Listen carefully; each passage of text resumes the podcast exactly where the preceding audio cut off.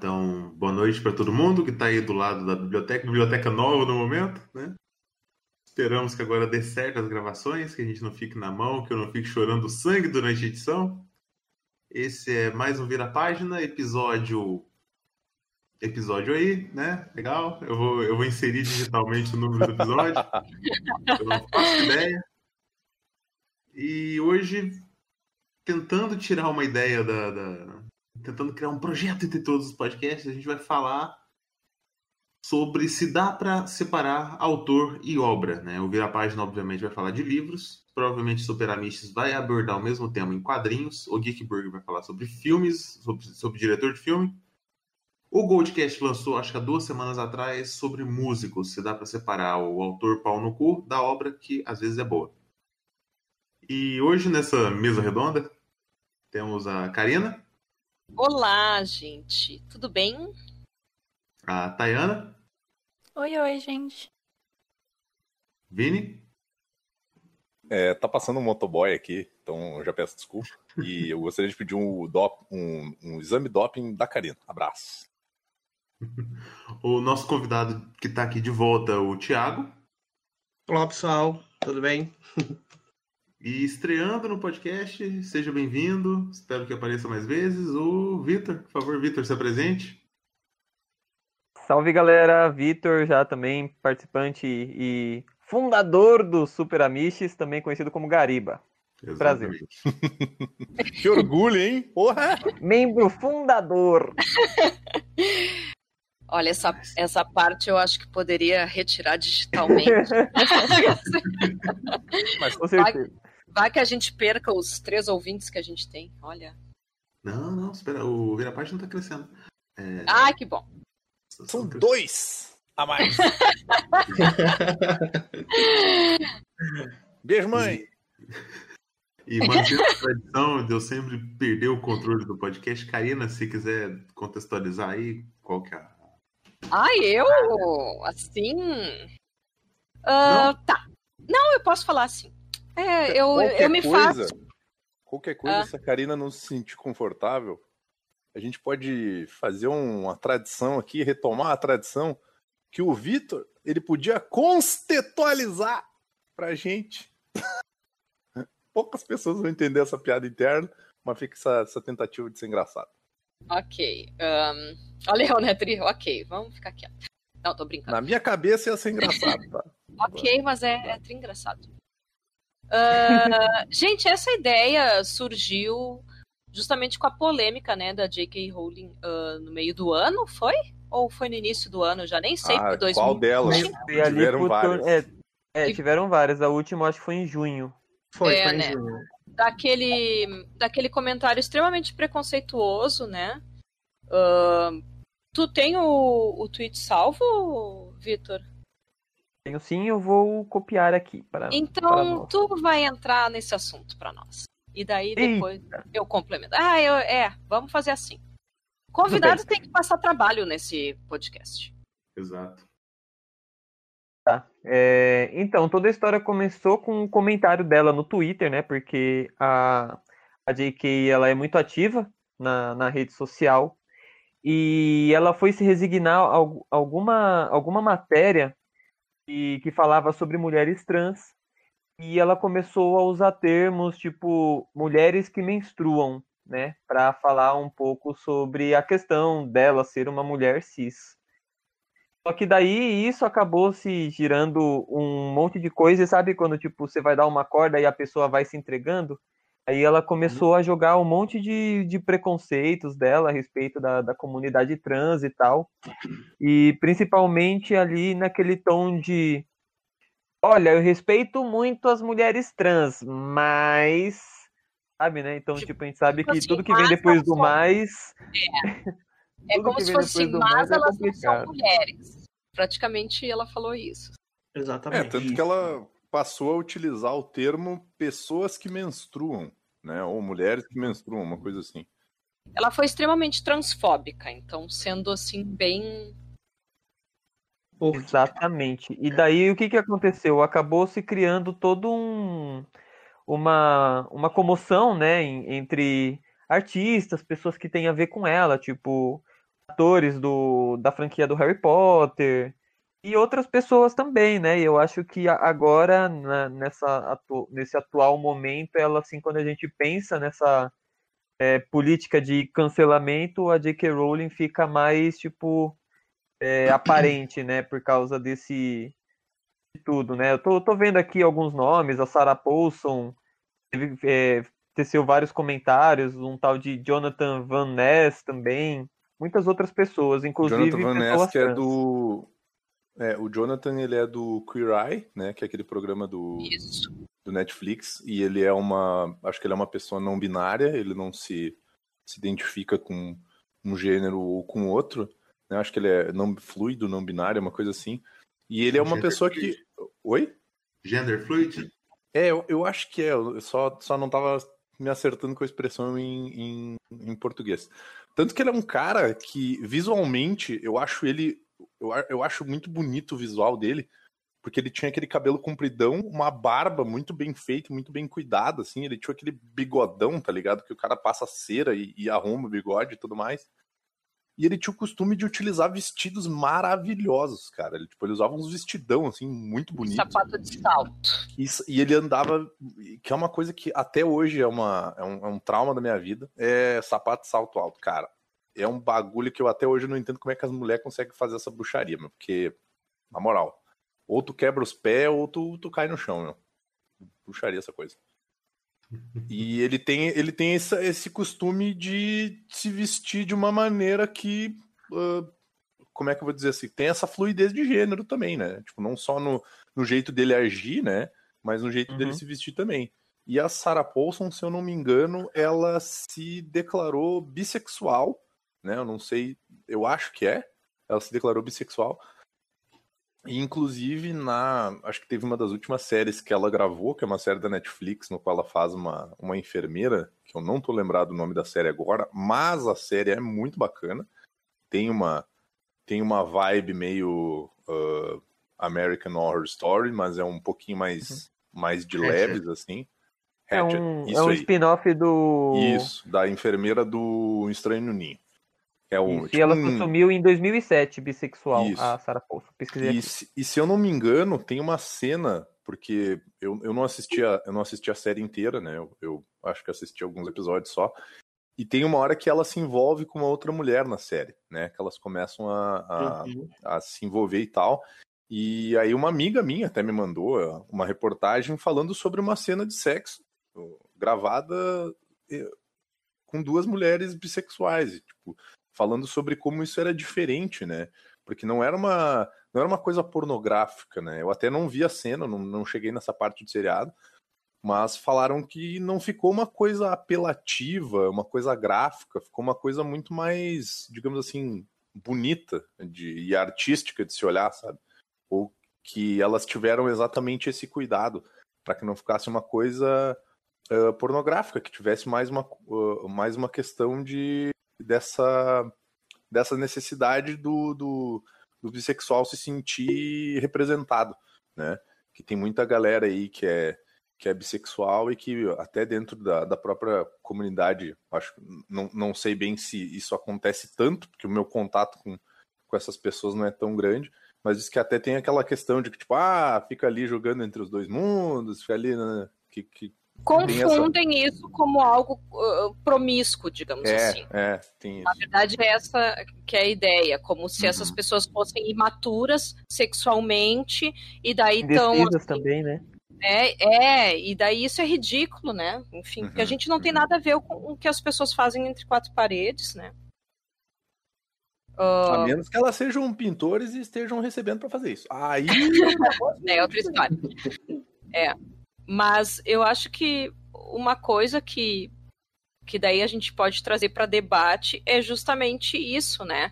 Uh, o que que, o que, que a gente uh, deve ou não fazer em relação a isso? Assim, a gente cancela, digamos assim, esses autores, a gente desiste de ler as obras desses autores que a gente considera de repente preconceituosos. Não, não que a gente considera, mas que eles são realmente preconceituosos.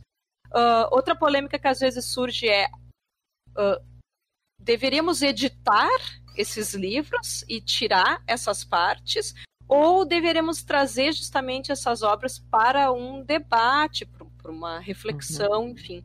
Que eu acho que é a, a, grande, o grande ponto aqui que a gente deveria discutir, não sei, é o que eu penso, pelo menos. É, na, na, sua fala eu lembrei de uma coisa, né? Porque o que que acontece? A gente tem um nome brasileiro muito conhecido, que é o Monteiro Lobato, que é um uhum. racista, assim, tipo...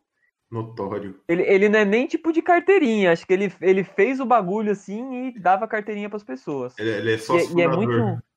Membro fundador, que nem o Gariba. Meu Deus do céu, que horrível. Enfim, aí...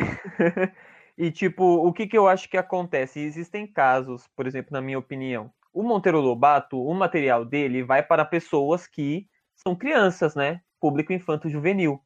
Enquanto que outros tipos de, de artistas, escritores, eles escrevem para um determinado tipo de público.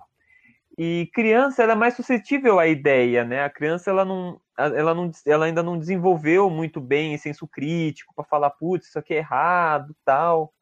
Então, particularmente, Monteiro Lobato é um, é um nome que eu sou contra a estar, tá, tipo, nas escolas porque acho bem embaçado, assim, tipo, tanto colocar ele como, é, como um autor editado, como colocar ele não editado, né? Pior ainda. Mas eu acho que existem casos, assim, onde é, o HP Lovecraft, por exemplo, né, que é um outro nome da, da literatura que é, enfim, né, muito conhecido pela, pela mesma questão. Ô Gariba, mas deixa eu levantar um ponto. É, você falou do Monteiro Lobato, a questão de ir para a escola e tudo mais. Eu só li um livro do Monteiro Lobato, em criança, e eu não, não vi a maldade quanto racismo. Na maioria, a gente não entende muito essa questão ainda de, de, do racismo que ele coloca nos livros dele. Eu via mais a questão da falta de respeito de uma criança falando com um adulto, que era no caso quando ele falava com a. Como é que ela uhum. chamava? Tia Anastácia. Não, com a tia Anastácia. Anastácia e o, e o Barnabé. É, então, quando ele falava com a tia Anastácia, do que a, a, do que a questão do racismo em si. Eu acho que falta um pouquinho, às vezes, da, da malícia na criança de ver a, essa questão como racismo. Essa fala da, da Thay e do Vitor, achei interessante. Eu vou. Não sei como é que tá a dinâmica, mas eu já vou falar agora, tá certo? Aí o que é que acontece? É, a fala do Vitor eu achei. Me chamou a atenção né, essa, essa opinião dele de colocarmos. Não, não deveríamos colocar a, o Monteiro dentro da escola, a sua obra dentro da escola. Eu entendo o posicionamento dele, né? Mas aí a gente vem para a questão que estamos colocando na mesa. A gente deve separar o autor é, mala da obra dele, ou a gente deve ver as duas coisas como duas coisas que não dá para separar. No caso do Monteiro, a própria Thay teve essa experiência dela, que ela trouxe agora para gente. Ela viu a obra e na obra ela não fez a leitura do, do, do Monteiro, né? Ela não fez essa leitura do, do problema dele. Então, o que é que acontece? O, a gente também, eu, enquanto professor, eu não me vejo apagando 100% o Monteiro da literatura dentro da escola. Não vejo, né? Eu acho que isso não aconteceria. Mas, ao invés de a gente utilizar o apagamento, nós poderíamos utilizar o que ele produziu para gerar discussões, para gerar debates, para gerar diálogos, né? O que é que acontece? Uma vez eu conversei com a Karina, a que eu fiquei muito surpreso quando eu fiz uma releitura do da Megera Domada, do William Shakespeare. E eu fiquei impressionado, eu estava lendo um trecho com uma turma de sexto ano, né? A gente pensa que as crianças, elas não têm uma malícia, elas não têm uma, uma perspectiva desse, desse, desses temas, mas a geração de hoje tem. Tem, e uhum. muito bem formado isso. Tanto que quando eu fiz a leitura, eu fiquei meio assim do trecho, era o trecho do casamento da Catarina com Esqueci agora o nome do Petrúquio. Obrigado, Karina. É, e eu fiquei impressionado como nessa segunda leitura que eu fiz, eu identifiquei com clareza de detalhes o machismo. a, a mulher sendo colocada ali no papel de ter que casar obrigada, sendo é, casando à força, contra a vontade dela, o homem dizendo com todas as letras que ela era propriedade dele. E eu disse, nossa. E eu fiquei mais incomodado por estar lendo isso com uma turma de sexto ano. Uhum. Como e se isso fosse ser naturalizado, né? Pronto, exatamente. E eu notei que eles também perceberam. Poxa, professor, como isso é estranho. Então, ao invés de chegar e dizer assim, ah, eu vou rasgar essas páginas do livro, ou não vou ler William Shakespeare com eles, não. Foi a deixa que eu tive para duas coisas. Primeiro, tratar dessa temática, trazer essa temática à tona né? Conversar sobre essas questões. Realmente é certo é, a mulher se casar força? Realmente isso é uma condição que é válida? Trazer isso para a mesa. E a segunda coisa é contextualizar. A gente também tem que entender, até a Karina foi que me abriu também os olhos para essa questão, de que a gente tem que entender que a época era outra, o contexto histórico era outro, então a gente não pode nunca esquecer o período em que aquela obra foi produzida, né? A gente tem sempre que estar tá caminhando. Isso aqui foi uhum. escrito quando? Em determinado período. Ah, nesse determinado período, como é que a mulher era vista? Entendeu? Hum. Claro que hoje ele seria apedrejado, ele seria cancelado. Seria não sei, não sei. Agora eu sou obrigada a interromper. Vai, interrompa porque eu não, não claro. Pode interromper eu acho, claro. Eu acho que ele não seria cancelado. Não, né? Mas por quê? por quê? Eu vou dizer por quê. Porque assim, ó, tá, primeiro, uh, eu concordo com. Até, óbvio que eu concordo com o que tu falou, até porque nós conversamos sobre isso e foi a, a opinião. Tu, tu, falou já sobre a opinião que eu tenho, né? Uhum. Vitor, uh, daí vou responder também o Vitor. Eu não concordo em cancelar Monteiro Lobato das escolas, porque eu acho que quando a gente uh, retira um, um assim, um autor do. do, do de, ah, como é que eu posso dizer assim? Ó, a gente não pode simplesmente apagar um autor e não estudá-lo mais. Sabe? Sim, concordo, concordo. Eu acho que justamente a gente tem que trazer para o debate e mostrar o, o quanto talvez algumas coisas não tenham mudado ainda. Por exemplo, Shakespeare. Shakespeare é do século XVI. E hoje, em pleno século XXI, ainda não respeitam a opinião de algumas mulheres, né? Uhum. Muita gente não respeita. Uh, muita gente acha que sim, a mulher é obrigada a casar, a mulher é obrigada a ser heterossexual, a, a, a, mulher só, só pode ser mulher cis, né?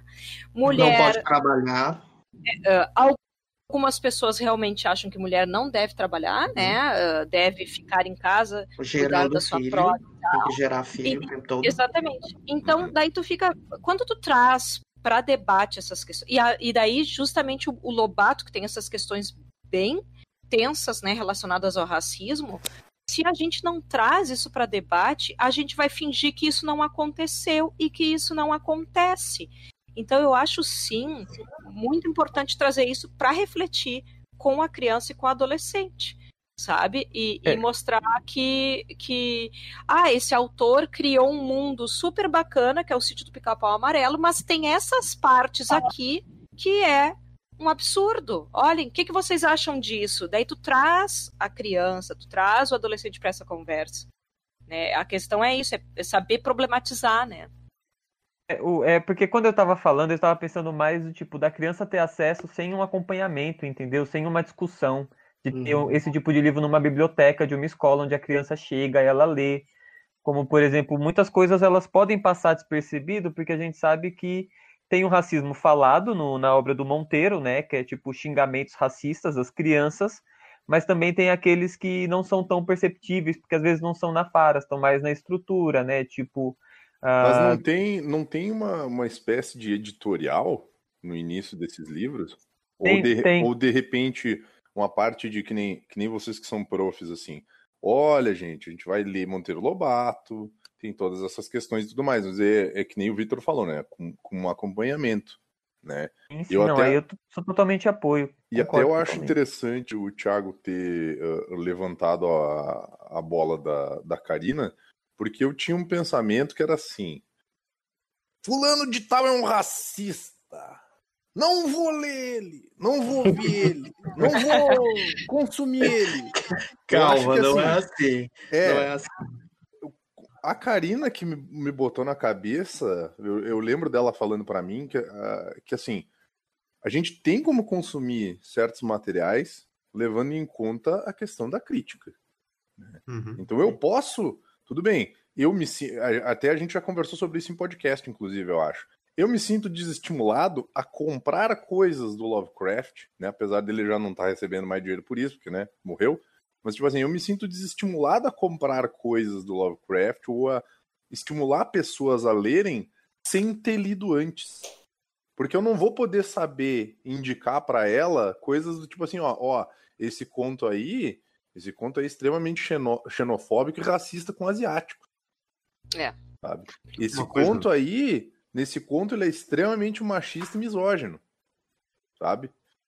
Mas ao mesmo tempo, mas ao mesmo tempo eu perco de poder fazer uma análise e fazer, poder fazer uma correlação, por exemplo, tem um conto do Lovecraft que se tu pegar ele para ler, ele é basicamente a história de vida de uma pessoa trans. É um homem preso no corpo de uma mulher que está tentando trocar de corpo. Ele está tentando voltar a ser homem, no caso dele.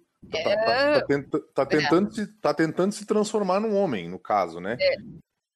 Eu, eu não diria que é mais ou menos uma pessoa trans. Eu acho que quando entra nesse assunto assim é meio delicado falar que. Não, eu tô dizendo que essa discussão. É a visão dele, no caso, né? A visão do caso, Lovecraft. A visão uhum. do Lovecraft, no caso, é. né? Tem é essa, é, é essa discussão. Acho... E aí... Desculpa ter te interrompido e tô não, te interrompendo de novo, Por favor, né? me interrompa. Mas é porque quando a gente. Uh, se a gente afirmar assim, ó, ah, é praticamente a descrição de uma pessoa trans, a impressão que dá é que nós, tipo, nós vira página, concordamos que a pessoa sim, trans, sim. Tá, entendeu? É pra gente não ficar mal interpretado mesmo hum, pelas até, pessoas que estão até, nos escutando. Até né? peço desculpa pela, pela forma que eu me coloquei. É, é que é a e forma a... que o Lovecraft acha. É. Né? O que o Lovecraft coloca no livro dele é justamente isso. É uma, é uma pessoa, né, dentro, dentro da história, eu até não tô lembrado qual o título dessa história agora, mas tem um cara que ele é casado com uma mulher e ele tem uma relação muito esquisita com essa mulher, né? Porque a mulher dele, basicamente, a mulher dele é um homem que trocou de corpo, ficou preso no corpo de uma mulher e aí está tentando voltar para um corpo masculino. Então, através disso, claro que de uma forma saudável e não explicando de, uma, de um jeito merda que não expliquei, né? Porque afinal nós temos professores aqui que têm uma capacidade de isso muito melhor do que eu. Tu consegue, talvez, de uma forma saudável, levantar um debate sobre isso para poder conversar sobre esse tipo de coisa que nem, que nem o, o Thiago estava falando, tu entende? De uma forma saudável, contextualizar, levantar certos pontos, elencar essas diferenças e deixar bem claro que isso é a forma com que ele via, né? Que não necessariamente a gente pensa dessa forma. E quando eu digo isso a gente, eu digo a sociedade, tá? Não tô falando só o, o, o podcast. Uhum, que é, uhum. é uma questão de, de opiniões plurais, né? Mesmo que tenha umas plurais que seja uma merda. E é, eu já tô, eu tô meio sem paciência. Tenho opinião que eu não respeito mais, pessoal. Desculpa. Pra... E, e, exatamente nisso, sabe? Então, uma coisa que a Karina me ensinou, como a, a, que ela gosta de brincar, né? A prof. Kaká, é que a gente tem como consumir certas coisas com um olhar mais crítico, né? Eu até brinco, a gente gravou gravou o podcast lá com, com os meninos do Goldcast e galera aqui que me conhece mais tempo sabe do ranço que eu tenho com black metal.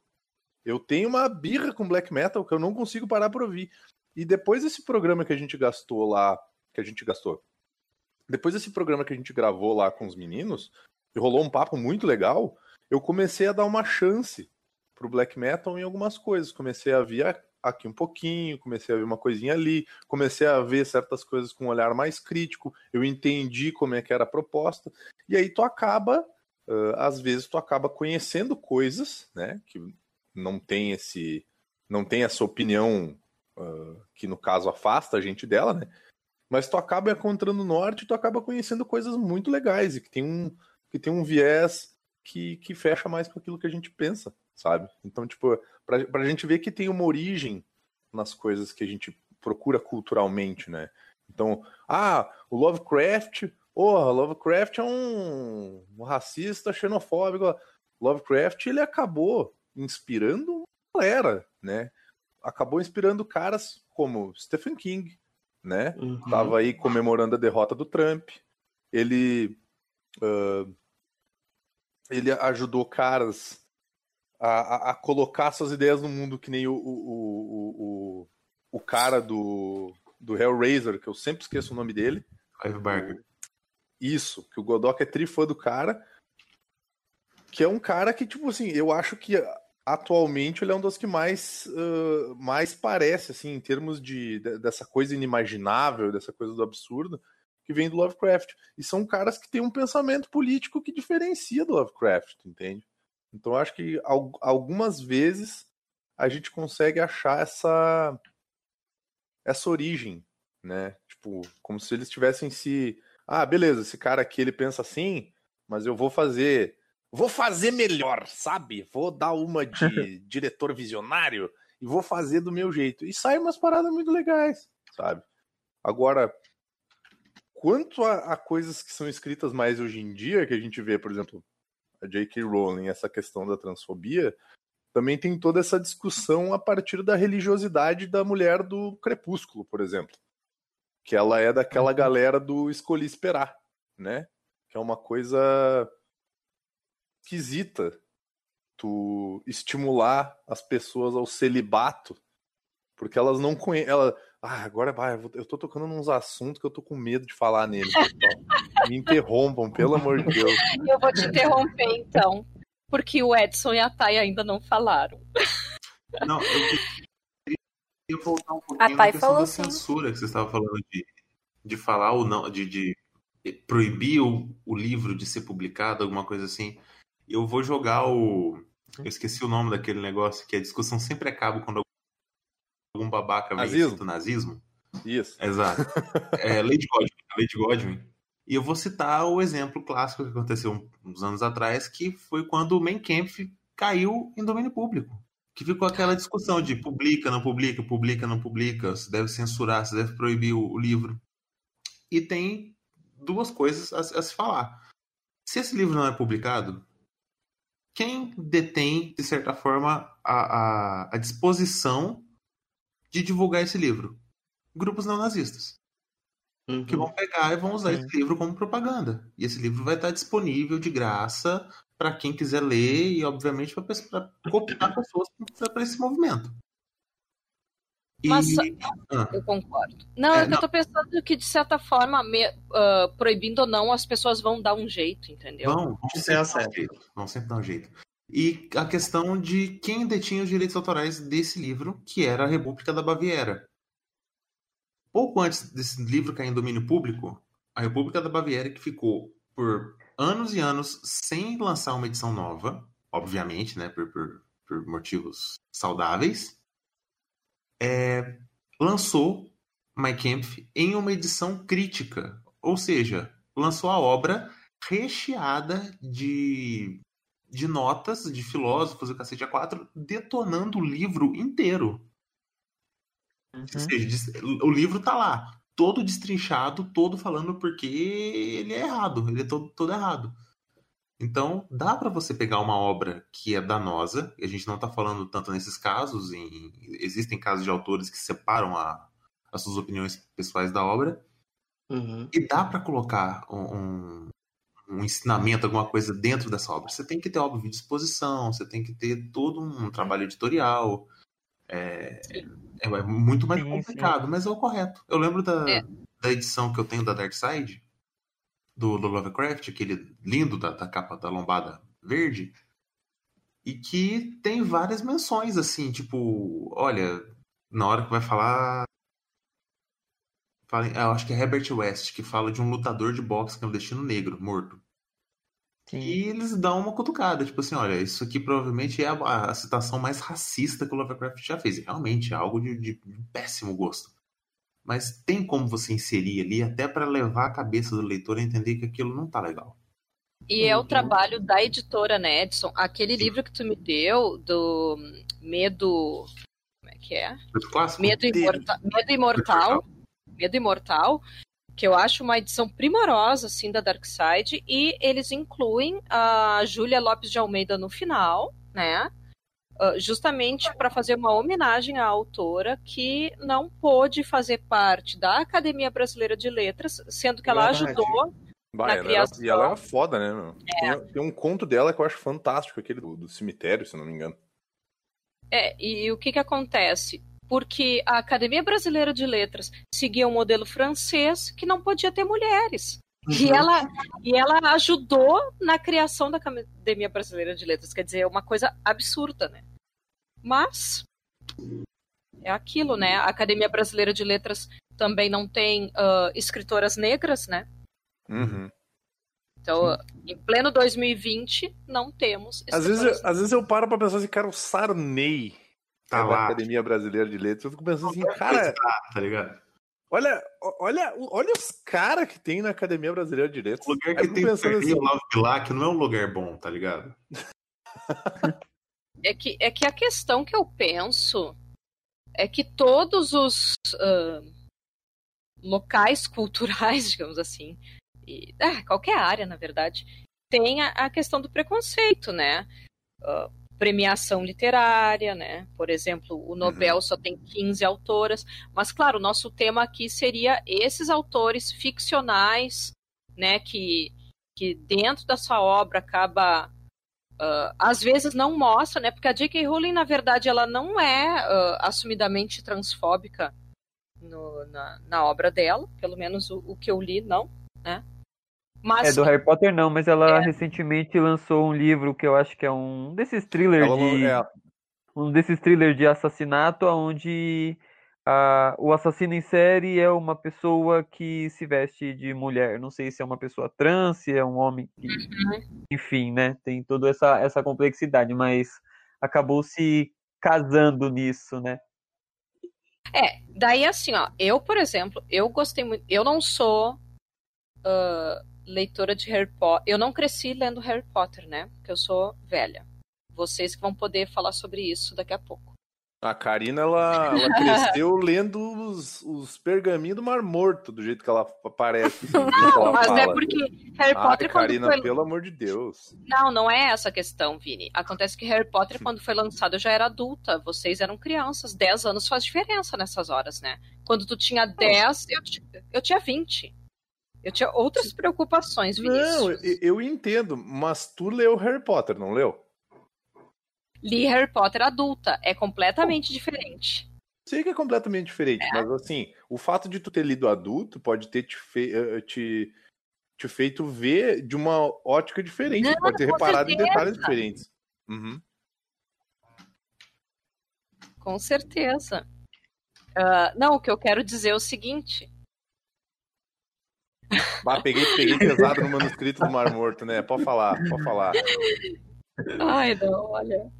Não, é porque eles. eh, enfim. O- é que quando eu li Harry Potter, eu já era. prof- ah, já estava cursando letras, eu acho. Ou estava terminando, talvez, o curso de letras. Eu não sei de que ano é Harry Potter. Mas, enfim. quando- 96, eu acho. ah, não, mas- 97, né? não, não. Isso não, eu tava no segundo grau. Mas, ah, de qualquer forma, eu só fui ler bem depois. E. E é diferente daí a visão, né, de adulto. Mas eu amo Harry Potter, gente. Eu tenho três coleções de Harry Potter. Três coleções. Daí Já- uma. Já Hã? pode mandar uma pra cá, né? Pra Fortaleza. não. Só que o que, que acontece? eu, eu realmente fiquei muito decepcionada com toda essa polêmica. E daí, daí a minha terceira coleção, que é aquela ah, ilustrada, capa dura, caríssima, eu já não vou terminar, né? Porque eu fico, pô, vou dar dinheiro pra estar. Sim. Mas sabe o que eu vejo? Eu acho que esse é um ponto bem importante, assim, nessa parte do dinheiro, né? Porque, É. falaram por exemplo. Tipo, a gente cancela, a gente continua comprando de maneira crítica. A minha resposta é: a gente pirateia. Exatamente, E, e é o que eu disse. Cara, roube livros, meu. Essa galera aí pode roubar, meu. Esses caras podem roubar tudo. Não tem problema, não. É que eu acho que, que é o que o Vitor tá tentando falar. Aliás, vamos deixar o Vitor falar. Nosso convidado, né? Então, porque, infelizmente, né, falo isso com todas as letras, a gente vive numa sociedade capitalista. E por Uhum. ser uma sociedade liberal, as pessoas só entendem quando a gente faz um- de uma certa forma, né? Que é pegando no bolso.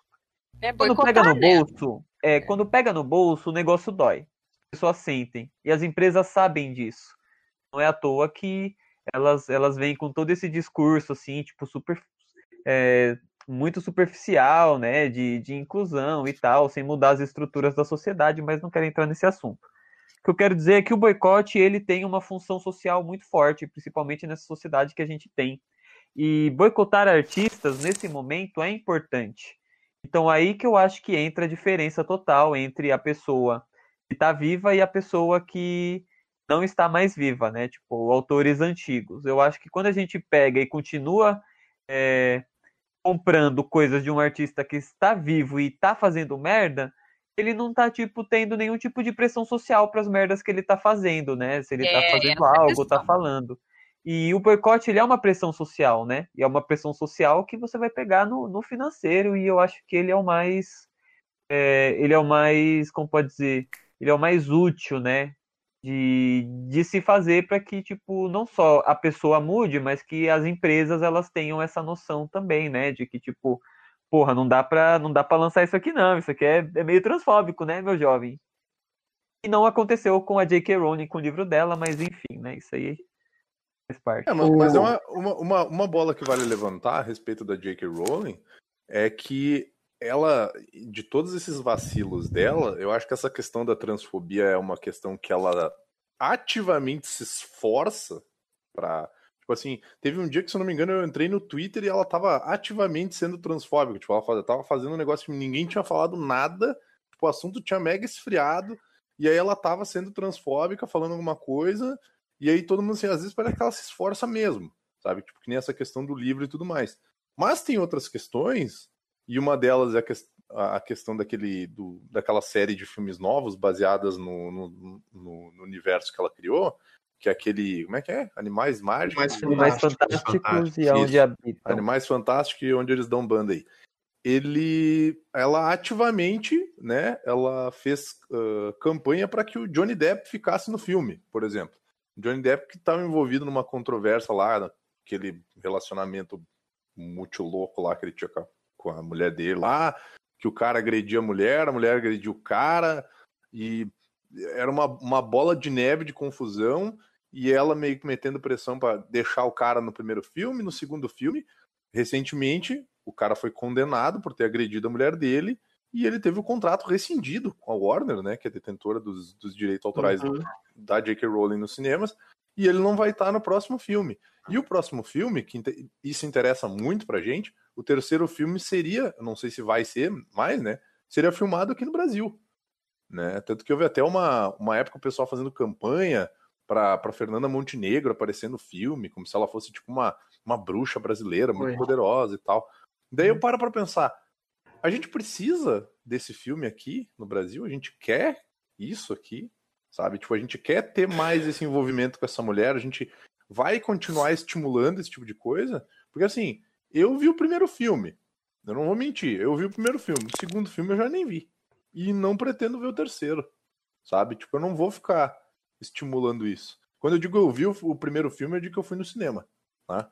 Agora, segundo filme, não vi nem Piratex. Então, sabe? Eu vi o segundo filme porque eu ganhei o convite, daí não gastei e fui. Ah, Não, aí sim, aí sim, mas eu acho assim, cara, a gente tem que começar a parar de dar. i- A gente tem Ibope. que parar de dar ibope e dinheiro pra gente escrota. Uhum. Eu concordo, eu concordo. É, A gente tem é que parar é, é aquela expressão horrível, mas eu vou falar, que é pagar pau, né? Como é, como é que Uhum. falam nos outros estados? É a mesma coisa? Puxa, É, saco, mas Paga pau também. aqui é a mesma coisa, pagar pau. paga pau. É, sabe? Ficar puxando o saco de gente escrota é o fim da picada, né, gente? Não tem cabimento. E uma coisa, assim, ó, enquanto a gente tá puxando o saco de gente escrota, daí a gente tá deixando de ler autoras negras, autoras Sim. trans, uh, autores da comunidade LGBTQIA, sabe? Uh, autor indígena, porque esses não são incluídos, né? Uh, em academia literária, né? Em prêmios. A gente não vê eles sendo tão divulgados. Então tá na hora também da gente rever essas questões, né? A gente só lê o que autor branco? Não, né? Chega, chega disso. A gente tem que ter outras experiências literárias, uh, perceber outras vozes, enfim. Eu eu tenho me preocupado com isso já faz uns três anos, assim, e tenho ótimas experiências literárias nesses últimos anos, exatamente por causa disso, assim, tô tentando fugir um pouco do, do desse circuito branco, eles não entram, né? Até porque nem... começa. É. Vou falar, Tiago, desculpa. Oh, tranquilo. Eles não entram nem, esses autores que a Karina citou, eles não entram nem no material didático dentro da escola. São é. autores que, na hora que a gente abre o livro de português, a gente só tem mesmo os cânones, o pessoal que já morreu, e o pessoal hétero, e o pessoal branco, e não tem nada da realidade do aluno. Então, e inclusive, quando a gente traz a realidade do aluno, se a gente não tiver dentro de um apoio, às vezes a gente não é bem visto, porque visto está trazendo esse texto, porque esse texto tem um, um vocabulário assim, tem umas palavras assim, mas, gente, isso é a realidade. A gente está trazendo a realidade, é um texto vivo, é, é uma linguagem, é uma comunicação. Então, a gente vai ficar só trabalhando com um conteúdo que o aluno muitas vezes não, não se identifica né, com o que está sendo apresentado ali para ele. Ele uhum. não tem uma, uma identidade ali sendo colocada para ele. Eu queria só aproveitar aqui o momento da fala, é, a questão do Harry Potter, né? É, eu concordo completamente com vocês a respeito do o Vitor falou a questão do boicote. Eu acho válido o argumento dele todo mundo aqui se posicionou, achei interessante. Uh, o X que a gente enfrenta, a questão que a gente enfrenta, é porque, por exemplo, quando a gente fala especificamente da obra do Harry Potter, é, é uma obra que já existe, já está aqui, já tem um legado, quer queira, quer não. Uhum. Ela já está estabelecida, né? Eu acho que é um, fazendo as pesquisas hoje para conversar com vocês e tudo mais, eu fiquei pense... e uma das coisas que eu escutei e achei muito interessante foi a respeito de fazermos, é, fazermos a dissociação do autor com a obra, que volta lá para aquela conversa do começo do, do uhum. nosso assunto. O caso do Harry Potter é eu consigo desassociar da J.K. Rowling, com toda certeza. Porque Concordo. o que, que, acontece? Eu consigo ver o Harry Potter como um universo até que é completamente diferente do que passa na cabeça dessa mulher. Na hora que você vai acompanhar o que aconteceu de junho para cá, ou de 2018, quando ela começou também já a fazer é, postagens preconceituosas, você vê que é uma pessoa. São duas pessoas completamente diferentes. A, a mulher que está lá na vida real e a pessoa que escreveu os livros, né? A história, a narrativa não tem traços de transfobia, é, transfobia dentro da narrativa. Também não tem levantamento de bandeiras. Né? Depois é que ela vai dizer, ah, o Dumbledore era, é, era gay. Certo. Aí ela disse depois, mas na hora que você vai ler a obra, não tem nada que sinalize aquilo ali. Uhum. Então, ela vai dizer muito tempo depois para tentar fazer é, a política da boa vizinhança. Ah, mas. É... E você vai acompanhando as postagens dela e você vai vendo que sempre tem um mas. Ah, não, pessoal, não sei o que, não sei o que, mas. Ah, eu não sou transfóbica, não sei o que, não sei o que, mas. Ela nunca se dá por vencida. Eu estava até falando isso não, hoje para Karina. Ela não dá o braço a torcer. Ela, se uma pessoa foi demitida, que uma das polêmicas foi essa, acho que foi em 2019. Hum. Uma funcionária foi demitida de uma empresa, uma mulher, e ela foi demitida porque ela estava cometendo transfobia. Ela estava cometendo crime. E aí a autora simplesmente foi lá e defendeu, disse que não era para ela ter sido demitida. Como é que uma mulher foi perder um cargo por causa de que cometeu tal coisa que ela não considera como crime? Um outro uhum. detalhe importante a gente levantar em questão, por exemplo, todos nós que estamos aqui, meros mortais, né? Meros mortais. Nós temos todo o cuidado do universo com o que falamos. Nós temos cuidado com os termos que usamos, com se é trans, se é drag, se, se é bi. A gente tem todo o cuidado e respeito do mundo. Ela, enquanto a milionária, enquanto uma escritora com a, atinge proporções gigantescas, ela é que deveria ter mais cuidado ainda com o que ela diz. Uhum. Porque ela está é, estimulando várias outras pessoas, todas as pessoas que seguem ela. Graças a Deus, meio que 90% não concordou com a atitude dela. Tanto que, se você for pesquisar na internet, você vai ver que a maioria do elenco da, das adaptações cinematográficas se posicionaram contra. Uhum. Acharam um absurdo a atitude dela. A própria Warner também se posicionou contra. Yeah. Então todo mundo tá contra ela e ela não dá o braço a torcer. Ela não se vê como uma pessoa preconceituosa. Por quê? Uhum. Porque tem amigos que são trans. É aquela história, né? Não, não tenho nada contra o negro, porque eu tenho um amigo negro. Não tenho nada contra o homossexual, porque eu tenho um amigo homossexual. Uhum. Mas aí é complicado, né? É. Voltando um pouquinho na questão da. Você falou, Tiago, da realidade do aluno. É, eu lembrei de algo que, que aconteceu comigo na escola, nas aulas de literatura. Né? Eu, eu estudei em escola particular. A escola em questão ela seguia a, o modelo educacional, os apostilos de uma famosa instituição de ensino do sul, do Paraná, que eu vou cortar depois, mas. Vamos chamar de instituição joia. Instituição joia. Jesus na mão. Tem instituição que, que segue também. Instituição mais. É.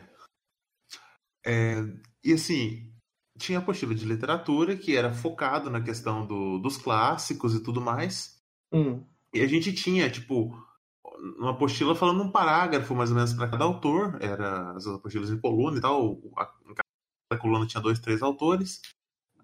Aí tava, tipo, ia, ia progredindo a Academia Brasileira de Letras, falava da Zélia Gattai, falava de uma galera, e de repente quem estava ali? Sarney. Pra que eu preciso saber do Sarney? Sabe, é, é, essa questão de, de você puxar algo totalmente alheio à, à, à vivência do, do aluno, à história do aluno. Do aluno. Uhum. Sabe? Tipo, por que, que eu, de 13 anos, tenho que saber que o Sarney escreveu um livro? E que é... por, por esse livro ele entrou na Academia Brasileira de Letras. Por esse Mas livro, é... provavelmente por, por comprar a vaga. Mas é que isso é, é uma questão política, né? Uhum. Uh, a, a, as academias, de uma forma geral, é, é uma questão muito política. Olha, esse projeto é, que. A gente vendiam que a Academia Brasileira de Letras era tipo o supra-sumo, era. É, é, os o, tops escritores do, mundo, do Brasil. Academia Brasileira de Letras. Então, se o, se o Sarney tá ali, é porque o livro dele é, tipo. Mas é. Apanhador no clube de centeio brasileiro. Uh, eu vou te dizer uma coisa assim, ó. Eu hoje. Eu tava refletindo, né? Pensando sobre o que, nós íamos discutir hoje e tal. E. E que bom que às vezes a gente acredita numas coisas e se desconstrói, sabe? Eu fico pensando quantas vezes eu fui preconceituosa sem me dar conta, porque de certa forma era o que se pensava, era o que era naturalizado. Assim como quando eu estava no curso de letras, muita coisa eu concordava e, e ficava de nariz torcido para outro tipo de literatura que não fosse a canônica, sabe? E, e hoje eu penso, gente, que bom que eu não sou mais essa pessoa, sabe? E eu acho que é, o importante da gente estar tá discutindo isso é perceber, né, que tu olha ali a lista de escritores da Academia Brasileira de Letras e tá faltando um monte de gente que é boa, que é competente, que devia estar tá ali, e uma galera que não devia estar. Tá. Assim uhum. como um Nobel de Literatura, por que, que só 15 mulheres? Só existem 15 mulheres que realmente uhum. mereceram o Nobel, sabe? Então, é importante esse questionamento, né? Eu lamento que isso uh, esteja sendo uh, questionado só agora, sabe? Mas é, é, é algo, pelo menos, é alguma coisa que está aí. Uh, é melhor do que isso nunca ser questionado. Né? Verdade. Eu acho que esse, esse foi muito importante isso que a Karina falou, porque eu estou vivendo na pele um negócio é, que é essa questão de tu, de uma certa forma, eu me sentia burro, que depois que eu entendi, eu entendi algumas coisas de uma forma diferente, mas eu lembro que tinha uma briga minha com a Karina, Hum. porque eu tinha ranço com literatura brasileira, né? Que não queria ler, porque não sei o quê, porque tinha pegado trauma na época da escola, porque me forçavam a ler isso, aquilo e tal. E aí eu fui ler um livro e eu achei o livro assim, foi muito difícil para mim ler o livro, né? Me, me afetou bastante. Eu até acho que futuramente a gente vai gravar sobre isso, então não vou não vou entrar em detalhes. Mas depois de ler esse livro, eu parei para pensar assim: se eu não tivesse lido, eu, eu, eu, eu, eu parei, eu cheguei à conclusão de que se esse tipo de livro não é lido na escola, isso explica muito de, do porquê que os Estados Unidos são hoje do jeito que eles são, Hum. sabe? De um apagamento da sua, de própria. de parte da sua história, né? Exatamente. Porque, tipo assim, esse, esse livro, ele, ele passa uma, uma experiência e uma tensão que, ao mesmo tempo, uh, tu, tu, tu, tu fica tenso o tempo inteiro lendo o livro. Tu não tem um minuto de descanso. E meio que tu tá seguindo a rotina de vida de alguém que vivia numa época onde tu ser vendido amanhã era completamente normal. Tu entende? Ou, É. ah, fulano de tal gosta de ti, eu não quero que dê nenhuma confusão aqui, então eu vou te mandar pra lá e eu vou mandar ele pra cá. Sabe? Então, assim, e, e- e o, e o nível de agressões que aconteciam, o nível de. eh, sabe? eh, foi uma coisa que me afetou muito. E eu fiquei pensando assim, cara, se eu tivesse lido isso na escola, isso teria me afetado de uma forma que hoje em dia talvez eu, eu fosse uma pessoa que teria muito mais convicção em certas opiniões que eu tenho e talvez eu tivesse chegado nessas, nessas opiniões antes. Entende? Então, assim, é, eu mudei o meu pensamento, porque eu comecei a ver o quê? Eu comecei a ver que aquele meu preconceito com literatura brasileira estava me impedindo de chegar em livros que mostravam o que acontecia no Brasil nessas épocas diferentes, entende? Eu estava deixando de ver o que eu vi nesse livro, só que aqui do Brasil. Então, vários clássicos de literatura brasileira que mostravam a escravidão dos índios, que mostravam a vida do, do, do cara lá no Nordeste, que mostraram a forma de pensar do cara do interior, daqui do Rio Grande do Sul, sabe? E isso estava me deixando longe disso. E aí eu mudei de ideia. Então, a Karina estava certa, queria deixar esse, isso registrado, tá? Que não é todo dia que eu falo isso. E, e que de uma certa forma eu vou me esforçar para tentar conhecer essas obras, assim, que algumas eu já comecei a ler, mas eu pulei por, por, por, né, por porque eu comecei a ler outras coisas e tem os projetos de leitura e as discussões e tudo mais, mas que eu vou vou mudar isso sim. Vou vou vou eu tenho me esforçado, claro, claro que é uma coisa pessoal, né? Que assim como eu tenho me esforçado, por exemplo, ah, para ouvir black metal, eu vou me esforçar para ler literatura brasileira. Que inclusive dá uma ótima combinação, eu recomendo muito. Fica essa. Não, não, Black metal e literatura brasileira. não. Eu quero fazer uma pergunta pra vocês, mas antes deixa eu só complementar o, o que o Vini tá falando, que é, é porque assim, ó, é que quando a gente se torna professor, a gente começa a perceber outras coisas. Eu acho que o Thiago vai concordar comigo nessas horas, né? Que uma coisa é nós, estudantes lá de ensino médio, enfim, segundo grau, e sermos apresentados para a literatura canônica que o professor, de certa forma, se sente obrigado a trabalhar Uhum. porque, enfim, tá lá no, no programa de estudos da disciplina. Mas o que que acontece? Uh, a literatura brasileira que, que o professor tem que trabalhar não é necessariamente a literatura brasileira que a gente quer trabalhar. Eu, particularmente, não gosto de José de Alencar, por exemplo. E às vezes as pessoas uh, colocam assim como se a literatura brasileira fosse um gênero uh, apenas, ou seja, existe o gênero literatura brasileira e não é, não, não existe isso, porque é uma nacionalidade. Né, e não uhum. um gênero. Então, a gente tem dentro da literatura brasileira livros de fantasia, livros de terror, livros de, sei lá, romance regionalista, romance de introspecção. Daí se abre esse leque. Só que na escola a gente praticamente só estuda literatura brasileira que tem a ver com as características daquilo que é brasileiro. Uhum. É por isso que a gente vai lá estudar o índio, o sertanejo, e, e enfim. Tem uma escritora uh, cearense, né, Tiago? A Emília Freitas. Isso, a Emília Freitas. Romance fantástico. Que é a rainha do ignoto, não é? Exatamente. primeira fantasia. Uhum. Primeira fantasia. E daí ela não é estudada. Eu acho isso, assim, lamentável sabe? Se eu tivesse estudado a Rainha do Ignoto no segundo grau, nossa, eu ia, sabe? A minha ideia de literatura brasileira ia ser outra. Eu só fui realmente gostar de literatura brasileira no curso de letras. Porque daí tu começa a estudar teoria, tu começa a comparar com outras literaturas, daí tu vê, gente, tal autor que eu achava um saco é sensacional, sabe? Enfim. Estou muda? Não, não acho que tem a questão não, também de não saber trabalhar, né? Você tem que pegar os autores nacionais e você não pode simplesmente ensinar sobre eles. Você tem que uhum. passar o que vai cair no vestibular. Isso. Daí a culpa, que é isso também que é outra discussão que um dia eu gostaria de trazer aqui, mas também vou Sim, fazer vamos, a minha vamos defesa. Agendar, vamos agendar.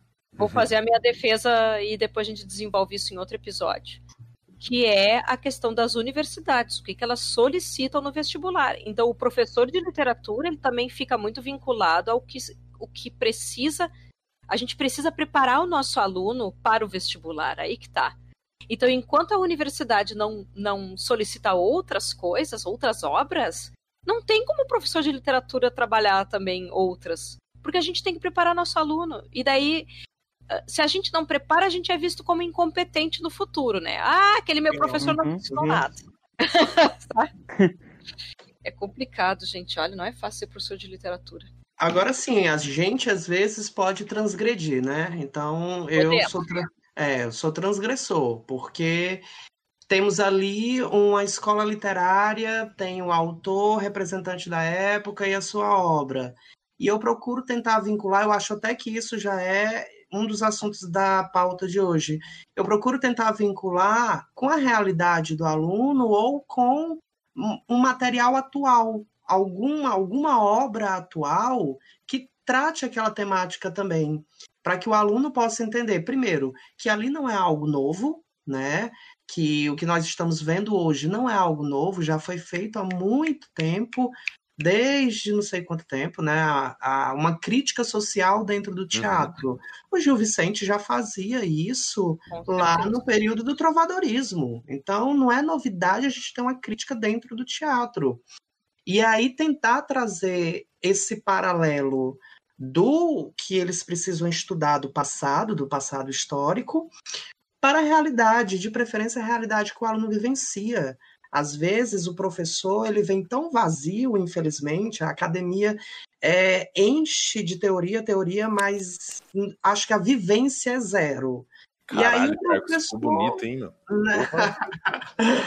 é, o professor ele vai só com o básico e o aluno não quer só o básico, ele quer o, o que vai além, né? Então eu acho que também tem muito essa questão, a gente poder transgredir de uma maneira positiva, porque vai demorar muito para as coisas, as instituições, o sistema mudar. Vai demorar Também muito. Então, se eu ainda quero é, ter paixão pelo que eu faço, eu tenho que transgredir para poder mostrar para o meu aluno que isso ali vai muito mais além, que a gente não tem só autores brancos héteros dentro da, da sociedade, a gente tem mulheres, a gente tem pessoas é, trans, a gente tem pessoas de favela que fazem literatura. E o meu aluno pode fazer literatura. É uma das coisas uhum. que eu uhum. também levanto muito, é a ideia de que você pode fazer literatura. Eu posso pegar um texto teu e colocar na minha prova. E fazer uma interpretação textual de um texto teu. Eu não preciso estar procurando só autores é, renomados, não. Então a gente pode brincar com isso também. Adorei, Thiago, adorei. Não, eu fiquei pensando, sabe o quê? Uh, agora, uh, eu tô fugindo da pauta, né? Mas azar. Uh, eu... Bem-vindo a ver a página.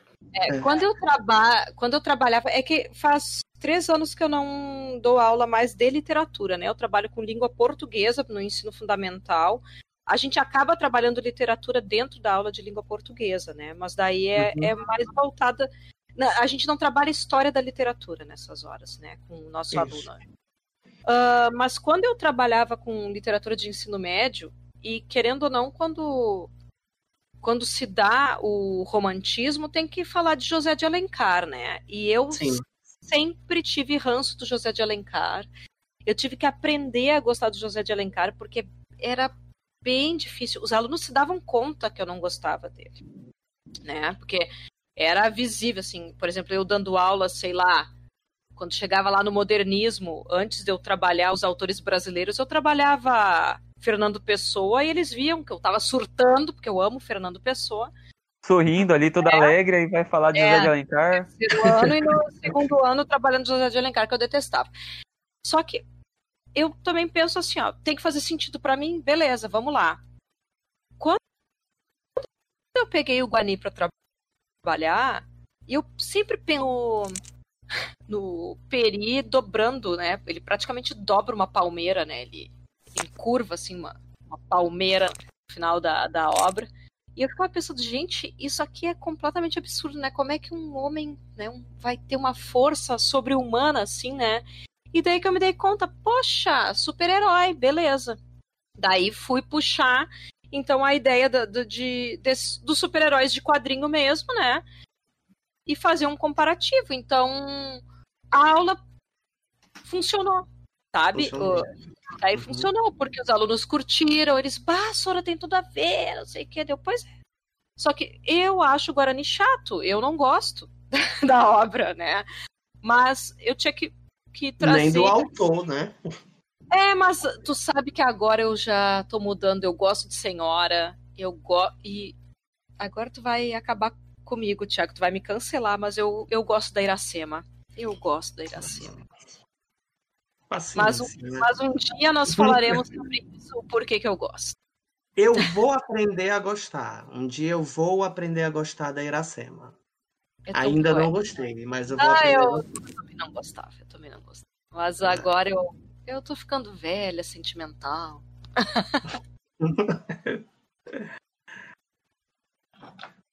Edson, posso puxar uma pergunta? Como é que é tua? Até porque a Thay tá quieta. Eu quero saber se vocês separaram. É porque assim, a gente falou muito da JK, né? Mas eu queria Foi. saber se vocês separaram outros artistas, outros autores, com questões assim relacionadas a preconceito, até para assim, a título de informação aqui para as pessoas que estão nos escutando, né?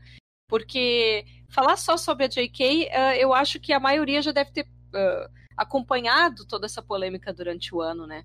Mas às vezes uh, outros autores, assim, que eu acho que é legal falar, assim, para as pessoas se ligarem, né? E decidirem se vão consumir enfim, literatura escrita por essas pessoas ou autores não. Autores novos, autores antigos. Fale o que tu quiser, Thay. É a autora do Brumas de Avalon. Ah, é verdade. Eu peguei para ler ele logo depois de ler as Crônicas de Arthur, então eu comecei e achei a, a, escrita meio arrastada e parei depois que eu fiquei sabendo da história toda dela. E aí eu perdi completamente a vontade de ler, na verdade. Não, Sabe qual é a parte triste? Que eu tô com os quatro aqui pra ler, e aí eu. É, vai lá pro final da fila, assim. Quem sabe um dia, se eu tiver muito na vibe, eu leio. Um mas... dia, depois que ela morrer, talvez. Nossa senhora. Zero vibe pra ler o livro depois que eu fiquei sabendo. Pior que eu tenho os quatro, né? Bom. Também desanimei bonito.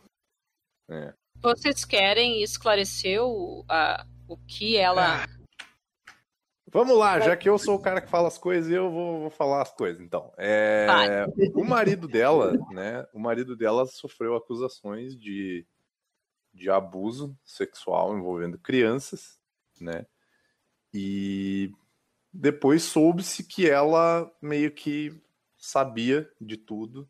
E ela acobertava barra apoiava, não sei, sabe? Tipo, é, é difícil. E ela cobertava toda essa situação e aí acabou, né? Tipo. É. O, o que eu acho triste, na verdade, é. Como é que ela. É Marion Zimmer? Eu não, não me lembro todo o nome Marion dela. Marion Zimmer Bradley. Uh, eu não li todos uh, os livros, né? Mas o que eu acho bem triste, assim, é porque, pelo menos uh, as obras que eu li da, ali da série As Brumas de Avalon, uhum. de certa forma tem ali um protagonismo feminino super forte.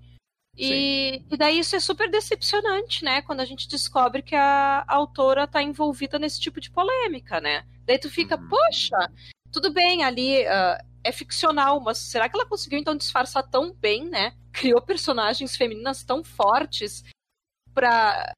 Uh, ai, sei lá. É nojento. É nojento. É bem triste, né?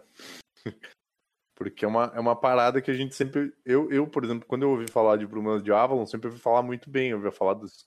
Ouvi, sempre tinha ouvido falar muito bem dos filmes, eu fiquei interessado pelos livros, né? E aí a gente vai pesquisar um pouquinho mais e aí, né? Aí.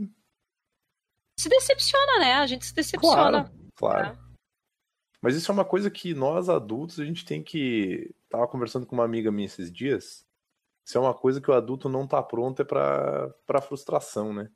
Hoje em dia talvez fosse mais interessante a gente aprender a lidar melhor com as, com as frustrações do dia a dia, porque quando esse tipo de coisa acontece é é, é bucha, assim. Porque às vezes tu tem, ah, tipo, que nem, ah, tu é mega fã do livro do cara, daí o cara vai lá e pau, faz um absurdo, ou fala um negócio horrível, ou tá envolvido numa polêmica que, tipo assim, não tem uma, não tem como sair dessa situação de uma forma boa, assim, é uma lose-lose situation, né, que a gente usa o termo, então é, é complicado.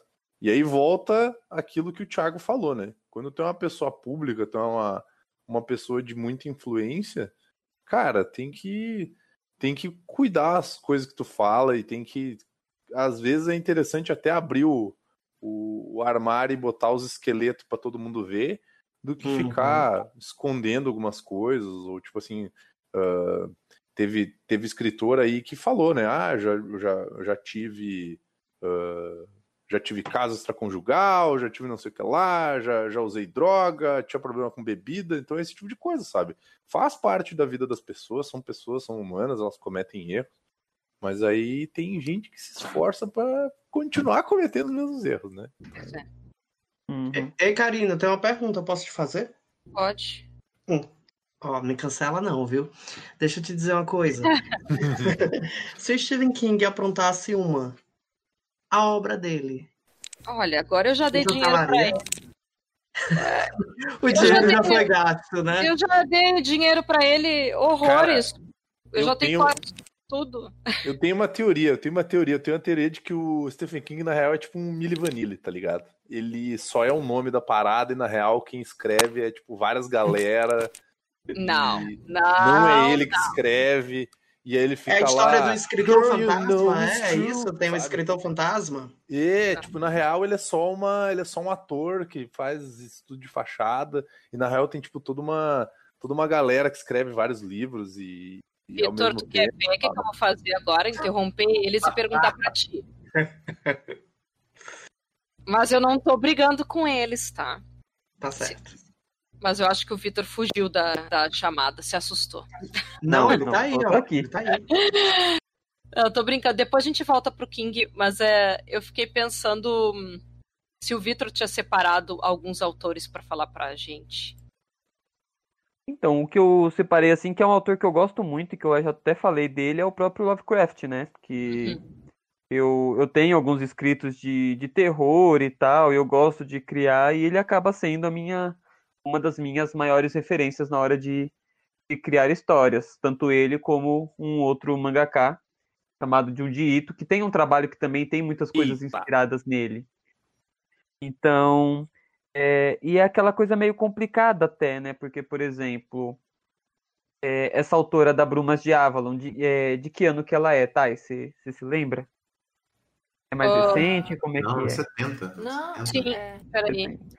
É na, na ascensão da, da, da, das religiões alternativas, Wicca, Sagrado Feminino. essas Ela, ela faleceu. Ela faleceu em 99. Hum, É, porque a, a obra é de 79. na época que aquilo aconteceu, o que ela fez, né, que é o que o marido estava fazendo, já era crime, né? Que é pedofilia. Com certeza. né, que é pedofilia. No caso, é, eu, eu acho que entra em um outro ponto também, porque, por exemplo, a gente vai encontrar aqui vários autores, é, na sua maioria homens, que têm muitas coisas complicadas, né? Como, por exemplo, é, filósofos, escritores em geral, que apoiavam escravidão, que apoiavam, enfim, né? Um monte de coisa errada. E eu acho que A galera da- liberal aí, né? a galera liberal também. Eu acho que uma das coisas que eu, que eu pontuo, assim, na hora de escolher falar, não, eu vou continuar lendo o Lovecraft, é que, querendo ou não, por conta de toda a criação dele, da época que ele nasceu e tal, do lugar que ele vivia, do lugar social que ele vivia, ele. Ele tinha tudo para ser racista, porque ele era de família racista, família branca, família elitista dos Estados Unidos, tal. Então eu acho que isso eu acabo levando um pouco em consideração, não é algo que, tipo, na época dele, isso é horrível de falar, eu sei. Mas na época dele, isso, entre grandes aspas, era normal, né? Ter branco naquele jeito era o normal, né? Explica, mas não justifica, né? Ah, pois é, É, mas é, é. é- desculpa assim, não tô. Eu leio Lovecraft também, né? Não vou. Até, até porque eu sou uma pessoa que defende clássico. Eu, eu não vou discordar contigo, mas ao mesmo tempo eu fico meio indignada, assim, que a gente não deveria passar a mão na cabeça dessa gente. Não, eu também acho que não é, não é nem passando a mão nisso, né? Não é nem nisso, É. mas de saber que é, eu estudei história, né, por bastante tempo. Uhum. E, e eu acredito muito que todas as pessoas elas são inseridas em um tempo e um espaço. E todo Sim. tempo e espaço tem uma sociedade, tem ideologias e tal. Então, por exemplo, eh, nos últimos 10 anos para cá, eu, Victor, mudei muito. Muito mesmo. E eu imagino como é que a sociedade vai olhar pra gente daqui uns 100, 200 anos no futuro. Tipo, acho que uma das coisas que eles vão olhar e falar, nossa, essa galera comia veneno, né? Com, com a questão do- dos agrotóxicos. Não, Outro, e se tipo, nossa, pensarem nas eleições de 2018, vão achar que a gente é meio retardado. Meio Exatamente. Não, daqui, daqui 200 anos vai estar escrito, capítulo Brasil vai estar escrito Nazismo 2, tá ligado? Então Vários eu acho capítulos. que eu, eu fico um pouco nesse lugar, assim, de, de saber que eu também estou buscando, né, formas de, de mudar, de ser uma pessoa melhor e tal, mas eu ainda assim tô atrelado ao meu tempo e, a- e ao meu lugar, né, por mais que a gente esteja Sim. sempre buscando na, na coisa da desconstrução. Então eu consigo entender um pouco o Lovecraft por conta disso. É, uma pessoa que teve muitos comentários horríveis e, e trabalhos com, com textos que realmente o, o Godoka falou, né, do Herbert West, que é, nossa, é terrível aquela parte, aquela parte me deu gastura, eu parei de ler naquele momento que eu falei, porra, caralho, que, que merda. Mas, aquela hora, né? Assim, você vai ficando empolgado e tal, aí chega naquilo. É um, é um desculpa senhoras aqui, é um corta-gozo, que, meu Deus do céu. nossa, é, é- é terrível. E, enfim, né, então eu fico com um pouco disso, dessas coisas na, na cabeça, da- da- das questões pontuais da época, do autor e tal. Mas, por exemplo, meu, A J.K. Rowling, ela não tá em 1940, velho. Então eu Verdade. acho que existe essa diferença, sabe, de, de, de medir o autor e tal. Não só a J.K. Rowling, mas como a, a, a, a autora de Brumas de Avalon, que eu não esqueço o nome, enfim, etc. Ai, mas ela, sabe por que, que ela eu acho que não é? É porque assim, ó, o marido dela fazia parte de uma espécie de, de organização, não sei como é que a gente pode dizer isso, que era a favor da. eh, eh, defendia a pedofilia nos Estados Unidos. Entende? Eles. Uhum. É, é, é, essa é, é o que Nambla, sei lá como é que era. o- É, Uma é, espécie de comunidade, é isso? é, era uma. era uma organização de defesa da pedofilia. Era North bizarro. American Mo- Man Boy Love Association. Exatamente. E ele, ele foi ah, ah, detento várias vezes, entendeu? Foi condenado, enfim. É, é, então, era crime. É, ai, não sei. Eu acho. Eu ainda acho que ela também é complicada. Só que, É, não, con- concordo, concordo. tá, é, só que enfim, morreu, né? Pra Ah. que que eu vim ver isso aqui, meu? Jesus, que errado. Por Foi isso, atrás que eu do- nem, por isso que eu nem pesquisei. Foi atrás do que eu falei, Vini? Uhum. É, é tenso, é muito tenso. Mas o Sabe, que, que acontece? acho que alguém que já tomou uma cadeirada nas costas, assim? Não, eu já tenho. Não. Tomou- nunca Foi essa tomou uma sensação? cadeirada, né? É, sabe quando bate o arrependimento? Pra mim foi tipo uma cadeirada nas costas. É que, é que, é que sabe o que é essa? Tá, é, era o marido, mas daí, pá, tu ser casada com um escroto desse, sabe? Ela afirmou que ela, que ela sabia do que acontecia, sabe? Mas Então- eu entendo também que dependendo da situação. Ai, eu não sei, eu não gosto de condenar mulheres e não gosto de falar mal de É. mulheres. Eu pensei um pouco nisso também, que às vezes podia ter um relacionamento que a gente olha assim e fica julgando muito ela, mas é abusivo com ela, né? Então Uhum. também não sei, não sei. Talvez ela não apoiasse e vá que o cara ah, quisesse que ela falasse isso, não sei, né? Mas e- é, é tenso, tenso. Mais algum autor, gente, que vocês lembram? Ou enfim. Então, de, de, de literatura não, mas eu já tenho aí uma longa lista de, de pessoas que eu cancelo e enfim, eu acho que isso também vai para outros tipos de, de, de obras de arte, enfim. Uhum.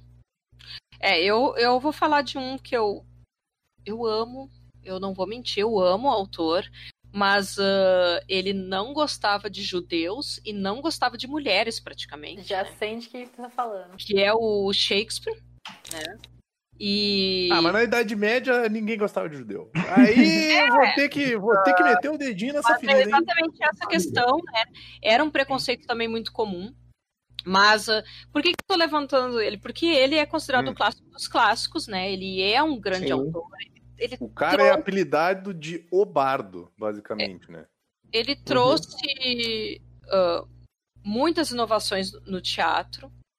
O Shakespeare ele era um, um gênio no teatro, assim, mas tem essa questão. Inclusive uma das, das peças que eu mais gosto dele, que é o Hamlet, ele, ele, o Hamlet ele, ele fala, ele, ele é um boy lixo com a Ofélia, né? Uhum. A Ofélia inclusive Chernobyl. É. Se mata, né? Inventou a radiação naquela época. se mata por causa dele e uma frase que é extremamente famosa que é fraqueza teu nome é mulher né que é dito dito, dito pelo personagem né. E nessas horas eu tenho vontade de cancelar o Shakespeare mas e aí né? Eu gosto da, da obra dele né? Não vou mentir E, e- essa, essa questão do, do antissemitismo, né? Ela é bem comum, principalmente em autores europeus, né? Dessa época, tipo, da Idade Média, do início do século XVIII ali. Então, tipo, tem uma galera ali que tu, ah, tu tá abraçado no cara, o cara é um antissemita. E tu fica assim, tipo, porra. Então tem muita galera ali que devia ser antissemita pra caramba, assim. E, tipo, galera que ficou famosa, né? Tipo, né? sim exatamente Principalmente galera metida com religião também, que influenciou muito, né? Então tem. o que eu acho.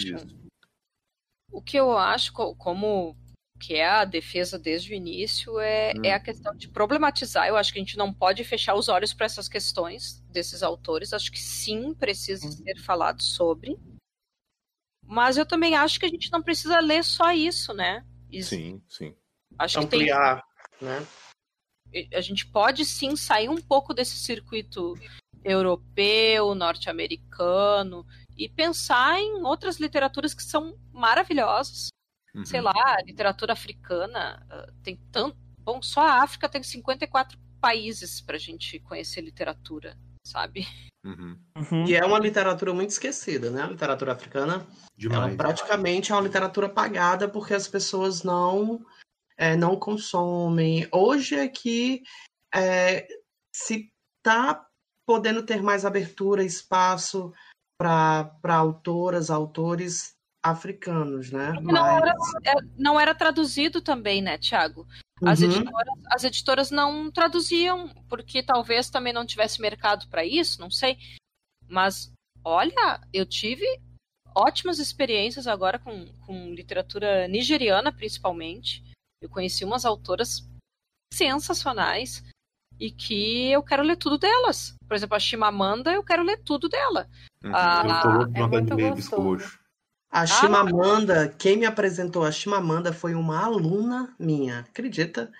Ela me apresentou e eu disse, nossa, que fantástico. E aí foi que eu passei a ver os textos, fui pesquisar sobre a autora. Eu não conhecia a Chimamanda, até que uma aluna me falou dela. Uhum.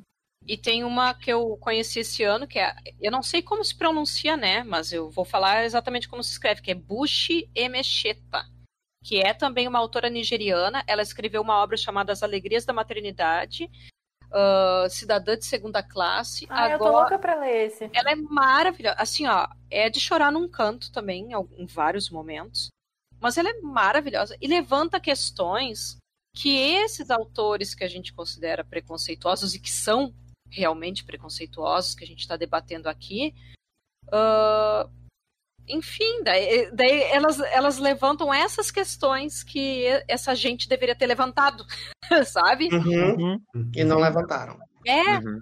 enfim, e por isso que eu ah, eu não cancelo totalmente esses outros, mas ah, eu eu creio que, que que a gente tem que se aventurar por outras outras coisas também assim Uhum. na literatura.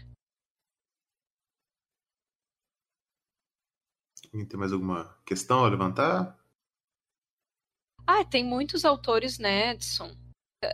Olha, eu poderia citar uma lista de 50 autores machistas aqui, mas daí a gente vai ficar até amanhã gravando. Vocês já tiveram algum autor que vocês falam, não, não tenho, não, não consigo, não dá. Hum. Não entendi. Deixa eu pensar. Olavo de Carvalho. É, Não, mas aí, né? mas daí, merda. mas daí não, não é literatura. Ah, desculpa, mas vou ter que falar. Tem booktuber aí que grava vídeo falando que leu e achou legal. Bom, mas E daí, né? aí a galera tá lá na vibe do negócio e fica pensando assim: hum, quem sabe eu leio alguma coisa disso. Tipo assim, ninguém aqui é doido ou um sádico nojento, que nem o Bruno, que pegava coisa do Olavo de Carvalho pra ler, porque ele queria ver qual que era, qual, qual que era o rolê do, do Olavo de Carvalho, sabe? Tipo, o cara é um misógino, racista, tá ligado? Tipo, o cara fala umas barbaridades doidas, então assim, é muito, é muito triste tu ver alguém falando assim, legal, sabe? Tipo, é, dá pra ler. Cara, eu tenho, sei lá, cara, eu fico feliz de nunca ter lido nada dele, não vou ler nada dele. Inclusive, teve um livro que eu ia ler do, do, do Schopenhauer e eu não li, porque o prefácio era do Olavo de Carvalho. Então, assim, é, é um cara que eu faço campanha contra, assim. São pessoas que a gente não deveria dar moral, não deveria dar espaço para pra, tipo, sei lá, pra, pra te ficar curioso de ler esse cara. Não, tipo, o cara escreve umas bobagens, assim, é uns bagulho tenebroso, sabe? Então, se vai ler, já vai lendo sabendo que vai ser uma experiência. Sei lá. Sei nem vai sabendo que vai ser uma merda. É. É, ele clima não meio está... bad aqui. Eu, eu sou meio já. Daí, agora a professora preconceituosa. Eu já divido a, a minha vida literária entre livros. Livros literários que eu considero literatura e livros que eu não considero literatura. Eu já não leria Olavo de Carvalho porque eu não considero literatura. Já começa por aí. Mas pelo fato É dele que ser ele conseguiu. é, ele conseguiu destruir a- aquela impressão de que todo idoso é sábio, né? Ah, por favor. Por favor, sem condições. Eu tô pensando se eu, se eu cancelaria algum autor. Uh, agora eu não consigo, assim, pensar em algum, confesso. Eu tenho um, eu tenho um. Eu até escrevi o nome dele no, no chat, que é o Orson Scott Card. Não conheço. Aqui no Brasil, ele é mais conhecido por um livro chamado Jogo do Exterminador, que virou até filme uns anos atrás. Sim. Só que, assim, esse maluco meu Deus do céu, ele é um, ele é um fundamentalista mormon e extremamente preconceituoso, assim, é, homofóbico, extremamente homofóbico, a ponto de mover ações judiciais contra o governo americano para proibir o casamento é, LGBT, QI, a mais, que eu nunca lembro a sigla inteira de cara. extremamente machista, é assim, é um cara bizarro. E eu morri de vontade de ler o jogo Exterminador, mas não vai não, não desce mais não. Ah, não, sem condições. Sabe? É, eu lembro que uns coisas de uns 4 anos atrás, 4, 5 anos atrás, ele foi cotado para ser roteirista do Superman. E foi tão bem recebido que ele não escreveu nem uma edição, sabe? Ele foi chutado da revista por pressão popular em, em questão de semanas. Que bom, né? Uhum. Que bom. E É, mas a gente- ideia, o jogo do Exterminador ganhou o Hugo e Nebula, ou seja, não deve ser um, um livro qualquer coisa, assim, sabe? Mas não dá, não dá. Mas daí a gente vai, já vai entrar no. Vai entrar nos papos de quadrinho, tem umas paradas bem cabulosa e chata que a gente vai deixar pro outro podcast. É, eu. Eu não, eu não tenho, assim, necessariamente um autor ou autora, né? Mas eu cancelo, às vezes, algumas leituras porque eu me incomodo com a forma que retrata a mulher, né? Uhum. Eu não gosto de, de livros que retratam a mulher como uma pessoa infeliz porque está solteira e quando arruma um macho que a vida faz sentido e ela se sente completa. Eu me incomodo muito com isso. Acho Poxa, que. que preconceito com o Jane Austen é esse? Não, não, mas aí que tá. A Jane Austen não é assim necessariamente. Mas É fica mais tranquilo, Edson. isso. Ela Não, é não, muito não. orgulhosa pra admitir o preconceito. Não, porque Ah, Fica eu- essa piadoca no ar aí. Tanto que se tu pensar na Elizabeth Bennet, do, do Orgulho e Preconceito, ela se sente extremamente completa. Ah, Inclusive, ela diz que ela vai Uhum. prefere ser tutora na casa dos outros do que se casar sem que ela realmente se sinta atraída Exatamente. pela pessoa. E a Emma também. A Emma não é uma pessoa que se sente. A Emma me irrita, gente. Desculpa. Não, mas eu, eu, eu tô dizendo livros contemporâneos. Que, é, eu acho que eu me expressei mal, na verdade. Eu, eu acho que, assim, ó. Nós, nós vivemos numa época que a gente não deveria rotular mulheres e homens Uhum. ah, com- como eles viviam no século XIX, XVIII, XVII, sabe?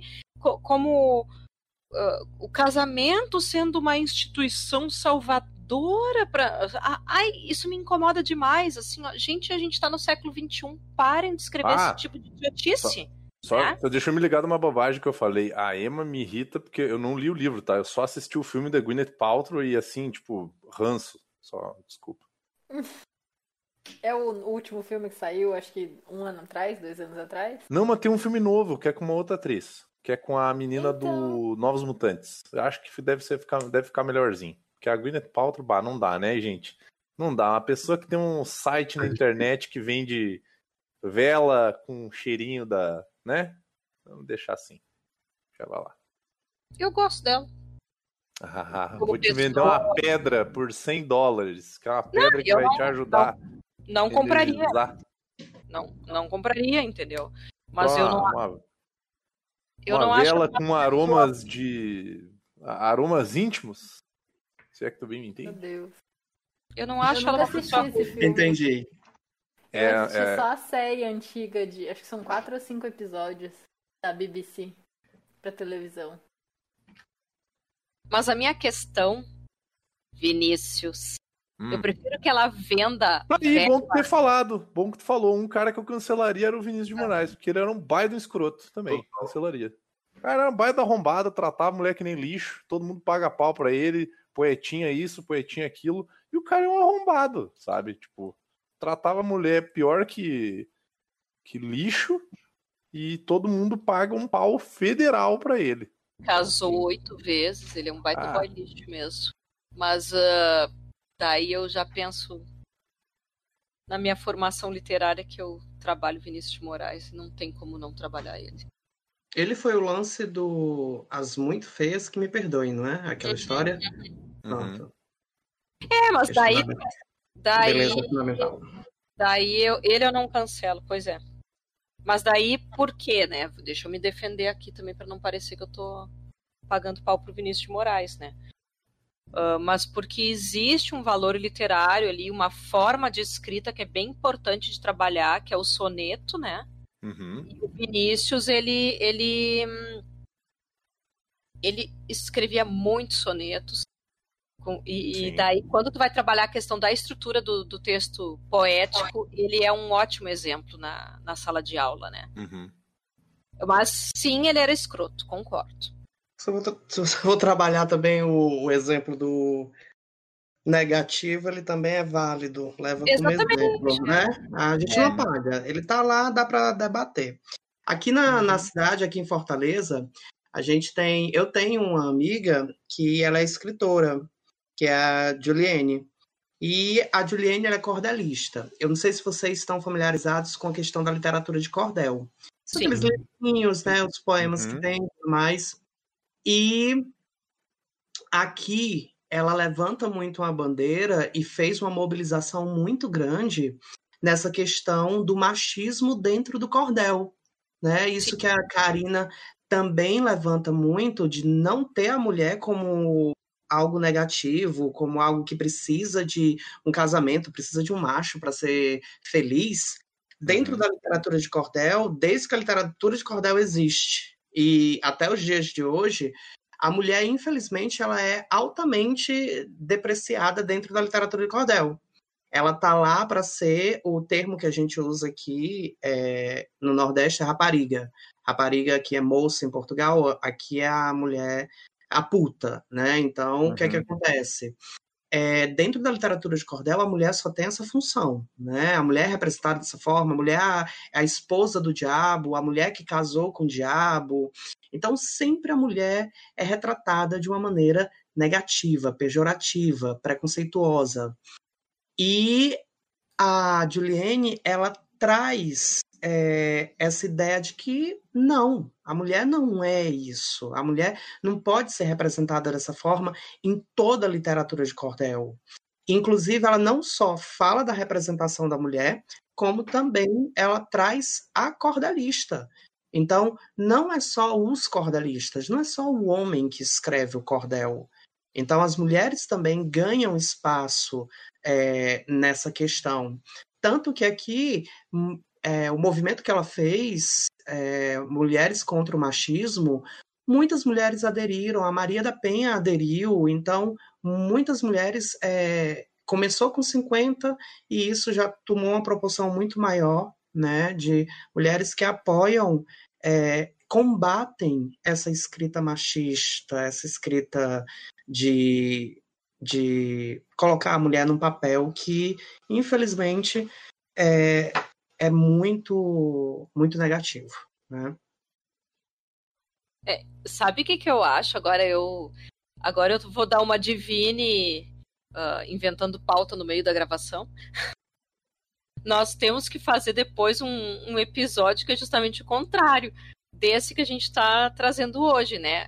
Aqui a gente pensou em autores preconceituosos que que será que a gente cancela, será que não? A gente não chegou a uma conclusão, porque eu acho que também depende da relação que a gente tem com, com aquilo que a gente está lendo, né? Uhum, a gente pirateia, já falei isso. É, eu, oi?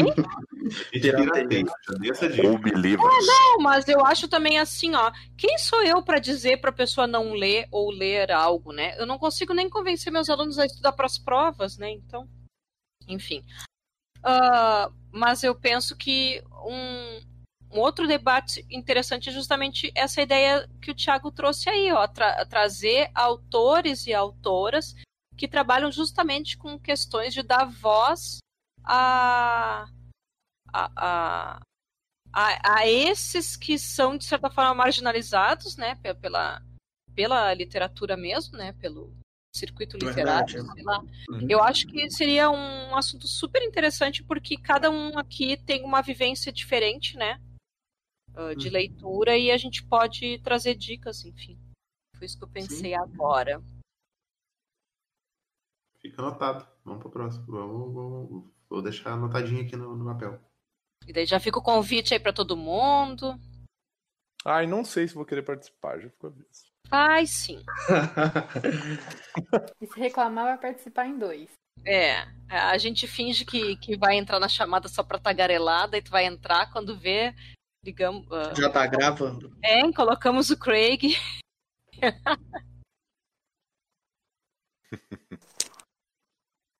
o Edson, eu acho que ele tá. Eu tô, eu tô, eu tô tentando entender se a gente já encerrou, entendeu?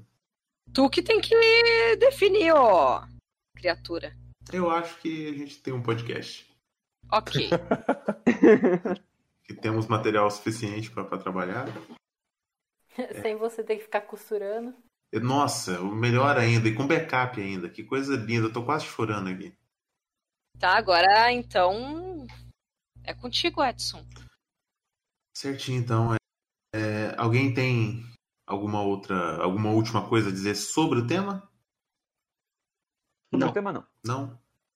É, Vitor, quer dar o seu... Gariba, não consigo falar Vitor. Faz sete anos que eu chamo de Gariba. Gariba, quer, quer fazer um jabá? Quer falar do seu, seu, seu HQ? Oh, com certeza, com certeza. Então, gente, eu tenho um coletivo de, de quadrinho, né? Chama Estúdio Molotov HQ. Vocês encontram a gente no Instagram, arroba MolotovHQ. E lá a gente está vendendo o nosso primeiro quadrinho que foi publicado, que se chama Assalto ao Útero.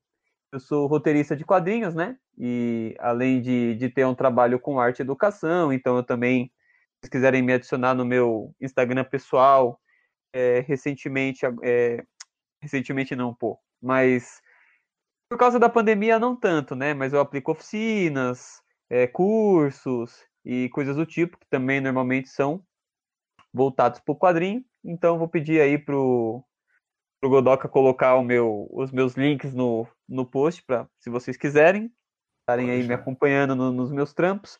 E também tem um continho que eu vou, vou, Já que aqui é um podcast de literatura, né? Eu me arrisquei aí a escrever um conto de terror é, de uma coletânea de um conto só, que não continuei escrevendo, mas vou, vou voltar. Se chama Horrores Psiquânticos. Então, eu, eu publiquei no, no Watchpad, tá lá de, gratuitamente para qualquer um que quiser ler. Se puderem dar uma lidinha lá e falar, ô Gariba, que bosta, tal, achou uma o link aí já, já manda o link. Já, já vou mandar o link. E é isso, muito obrigado pelo convite. Fiquei um pouco nervoso porque eu, apesar de, de ser um escritor, não, não sou um leitor tão ávido assim, mas eu achei a conversa bem bacana. Obrigadão mesmo.